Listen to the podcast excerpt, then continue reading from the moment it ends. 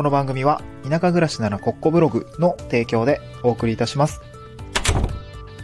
はい。おはようございます。東京から淡島に家族で移住をして、ブロガーをしたり、古民家を直したりしている小場旦那です。この番組は地方移住や島暮らしの経験談と田舎でできる仕事や稼ぎ方について試した結果をシェアする田舎移住ドキュメンタリーラジオです。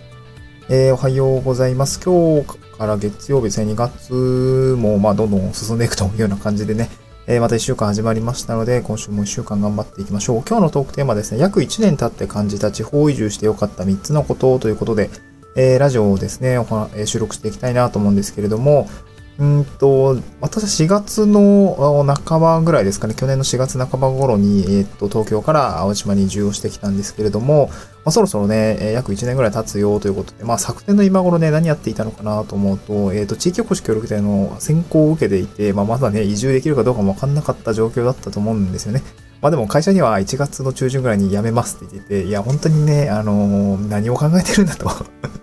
あの、合否がわからないのに会社辞める宣言をしていて、いや、もう危なかったなと思うんですけど、本当にね、受かってよかったかなと思うんですが、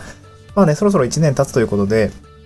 うんと、地方移住してよかったことをですね、まあ3つ、ちょっとね、えーまあ、私なりの切り口でお話をしたいなと思います。先に3つ言っておくとですね、1つ、1つがですね、忙しいが嫌じゃなくなった。忙しいが嫌じゃなくなった。えー、2つ目がおす、美味しいお裾分けがもらえる。美味しいお裾分けがもらえる。えー、3つ目が脱東京の過程で成長できた。脱東京の過程で成長できたというような3つの内容を、えーお話ししたいなと思います。1つずつ深掘りをしていくんですけれども、まあ、1つがですね、忙しいが嫌じゃなくなったですね。うん。えーっと、実はですね、あの、田舎でまったりスローライフって考えて、まあ、いない、な考えていなかったんですけど、あの、自分、個人的にもたくさんやりたいことがあって、どちらかというと、こう、あアグレッシブにこう、なんかこう、どんどんやなんかやっていこうっていう感じだったんで、まあ、田舎でね、まったりこう、スロライフしようかなとは思ってなかったんだけれども、とはいえなんかそういう一面も垣間見ることができるのかなと思ってきたんですが、全くそんなことはなかった。田舎でまったりスローライフは存在しませんでした。はい。これは多分、田舎に住んでる人はみんな口を揃えて言うのではないかなと思うんですけど、忙しいんですよね、田舎って。忙しいですね。まあ、僕はもう、本当に脱サラして1年は経ってないですし、駆け出しだったので、まあ、余計に忙しいってのもあったんですけど、まあね、僕の収録のおじさんを、もうおじさんたちでも60、70のおっちゃんたちめちゃくちゃ忙しそうっすね。毎日充実してらっしゃるような感じがあります。特にね、70歳で、あの、今、観光農園のオーナーしてる方なんかも70でめっちゃね、元気だけれども、膝痛いわ、腰痛いわとか言いながら、めちゃくちゃこう、フォークリフトとか、ユンボとか、ダンプとか運転して、園内をね、めちゃくちゃ駆け回ってね、木に登ったりもするし、もうなんか自分でなんか小屋とか建てたりするし、もうめちゃくちゃスーパーおじいちゃんで、めっちゃ忙しそうっすね。毎日めっちゃ忙しそうで、でも楽しそうですね。なんかそんなような感じの暮らしをしていて、なんか僕もああいう暮らし、あの、まあ、できるかどうか置いといてね、いや、なんかすごい憧れるなと、まあ、やることがなくなる人生は多分面白くないでしょうから、まあ、毎日忙しくできてるのはすごくいいことなんだなというふうに、えー、もうおじいちゃんたちを見ていてすごく思いました。うん で、田舎の人は副業が当たり前ですね。あの、複数の業ですね。あの、副次的な副業じゃなくて、なんかこう、複数、まあ当たり前に本業が何本もあるみたいな状況が、まあ、すごく当たり前なんだなというふうに感じています。私の本当こっちで出会った人たちもほぼ全員副業ですね。なんか畑しながら、うん、牛も育てて、え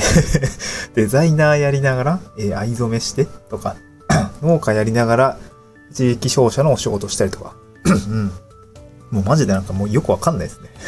いろんなことやってるなーっていう感じがね、すごく多いですね。うん。で、まあ、その中で私もなんか1年間ぐらいもまれてきていて、今はまあ地域おこし協力隊の仕事がメインなんですけれども、えっ、と、ライターをやったりとか、まあ、ブログメディアの運営をしたりとか、もう最近そうメディアの運営がすごく多くなってきて、まあ、お金になってるものもあるし、お金になってないものもあるんですけどね。まあ、ちょっと比率的にはすごく小さいので、まあ、ちょっとこれからね、飛躍、飛躍というか大きくしていきたいなと思うんですけども、いろんなことをやっているという感じですね。うん。まあ、テントサウナのイベントを企画したりとか、まあ、それがね、お金になるのかとか、わかんないんですけど、まだ種、種をまく段階かなと思いますね。まあ、まだ私も移住してきて1年、脱サラしてきて1年なので、まあ、まだまだお金になってないことがたくさんあるんですけど、これからね、なんかこう、目を出していけたらいいかなと思ってますね。うん。やっぱ仕事も忙しいですし、やっぱ働きながらね、畑やったり草刈りしたり、そう、お金にならない仕事ってもやっぱたくさんあって、やっぱそれがたくさんあるんで、やっぱ忙しいんですよね。そう忙しい。でも、なんか都会にいた頃のこう、なんか消耗する仕事だけの忙しさっていうんですかね。毎日業務業務業務みたいな感じじゃなくなったんですよね。なんかこう、充足感のあるこう生きる忙しさに変わったっていう感じですかね。消耗する仕事だけの忙しさじゃなくて、えー、充足感のあるなんか生きる忙しさ。うん。まあ、この前もあの、僕ずっとデスクワーク一日やったりすることもあるんですけど、まあ、知人がね、あの、玉ねぎの定着ちょっと手伝ってくれないみたいな、苗を植えたいんだけど、みたいな。まあ、そういうのもね、あの、全然僕は忙しいですけど、まあ、彼、彼、あの、僕の知人もね、忙しかったりもするんで、あね、まあ僕のは別に納期とか結構調整できるんで、まあ玉ねぎじゃあ手伝いますとか、椎茸の原木とかね、えー、運びますみたいな感じでは、あの、常にね、こう、助け合いながらやってるんで、やっぱそういうところに顔を出すと、やっぱ、ん、自分の生活に今までなかった経験じゃないですか。玉ねぎを植えるとかね。この前木切ったんですけど、大木を切ったりとか、そういうのを手伝ったりとかしていて、なんかすごくね、いい経験がやっぱり積み重なっていて、やっぱ充足感のある生きる忙しさにつながってるなというふうに感じましたね。まあこれが一つ、こう、忙しいが嫌じゃなくなったっていう感じですね。もう忙しいの種類が変わったの変わったと、変わったよというのが、あのまあ地方移住してよかった一つのことかなと思いますね。まあ忙しいんですけどね。はい。二つ目は美味しいお裾分けがもらえるですね。これはもう、あの、皆さん結構よく、ウェブとか、まあ、先輩移住者の話とかね、聞いていたりもすると思うんですけど、本当にね、美味しいお裾分けがいただけますね。これは本当に嬉しいですね。うん、まあ、枝葉の部分であるんだけれども、こう、旬の新鮮野菜がですね、こういただけたりするんですよね。これなんか別の放送回でも言ったような気がするんですけども、まあ、お裾分けの仕組みですよね。生産者さんがいろいろこう、まあ、JA さんとかに出荷をしたり、まあ、直売している人もいらっしゃるんですけど、まあ、結構ね、えー、出荷はするんだけど、出荷が追いつかない、なんか取れすぎちゃうとかね、結構あったりするんですね。僕もこの、まあ、次の知人のね、あのレ、レタスとか白菜とかもめちゃくちゃ、こう、出荷が間に合わなくて、まあでもあとちょっと傷がついちゃったりしていて、結構市場に出せないものがいくつかあるから、もうその辺はね、こっそり持ってってほしいみたいな。そう、あの、結局ね、あの、出出せないやつってどうなっちゃうかっていうと、あと収穫しきれない畑に残っちゃってるものって、結局そのままこうトラクターで突き込んじゃったりとか、あの、普通に廃棄になっちゃったりとかするのはすごいもったいないんですよね。だからその地域の人とか、まあ周りの人にこう、たくさん配って食べてもらうっていうのが、やっぱりその、まあ、フードロスっていうところも、まあ、フードロスっていうところとなんかちょっと若干ね、あの、そう、そういう感じではないんだけども、あの、もったいないみたいなところもあるので、僕はすごく嬉しいかなと思います。本当にレタスとかも毎食レタス、レタス高いんですよね。北海道のあの知人にも聞いたらレタス高いですみたいなのについて、もうめっちゃ羨ましいですって言われていて、その淡島のレタス美味しいんですよね。うん。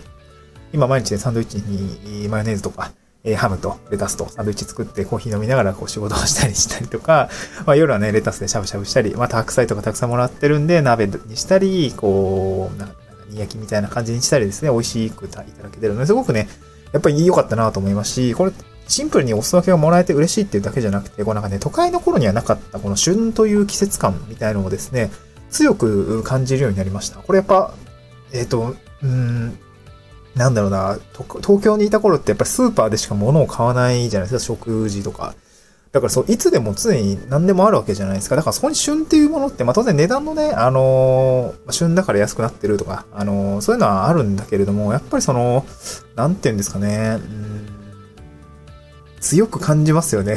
目の前で、あ、レタスなってるなとか畑を見ながらね、あ、そっか、今レタスの時期かとか、あ、俺今玉ねぎ植えたばっかりだねとか、まあお米も、まあ、僕も新潟にあの生まれたので、あ、方が黄色くなってきたな、収穫だなとかって、そういう季節感っていうのはやっぱり地方に住んでたらそういうのってだんだん目に入ってくるし、うん、なんかすごくね、そういうのはやっぱいいですよね。都会の頃にはね、まあ、ずっと新新宿の ビル、ビル街にいたんで、なかなかね、そういうのは旬という季節感はなかなか感じることはなかったんだけど、やっぱそういうのがあると、やっぱ人間として、えー、自然の中で生かされているっていうのをすごく感じるので、僕はこれすごく大切な感覚だなと思って、そういうのを感じることができたのは良かったかなと思いますね。はい。あと、まあ、シンプルにお裾分けいただけると嬉しいということですね。うん。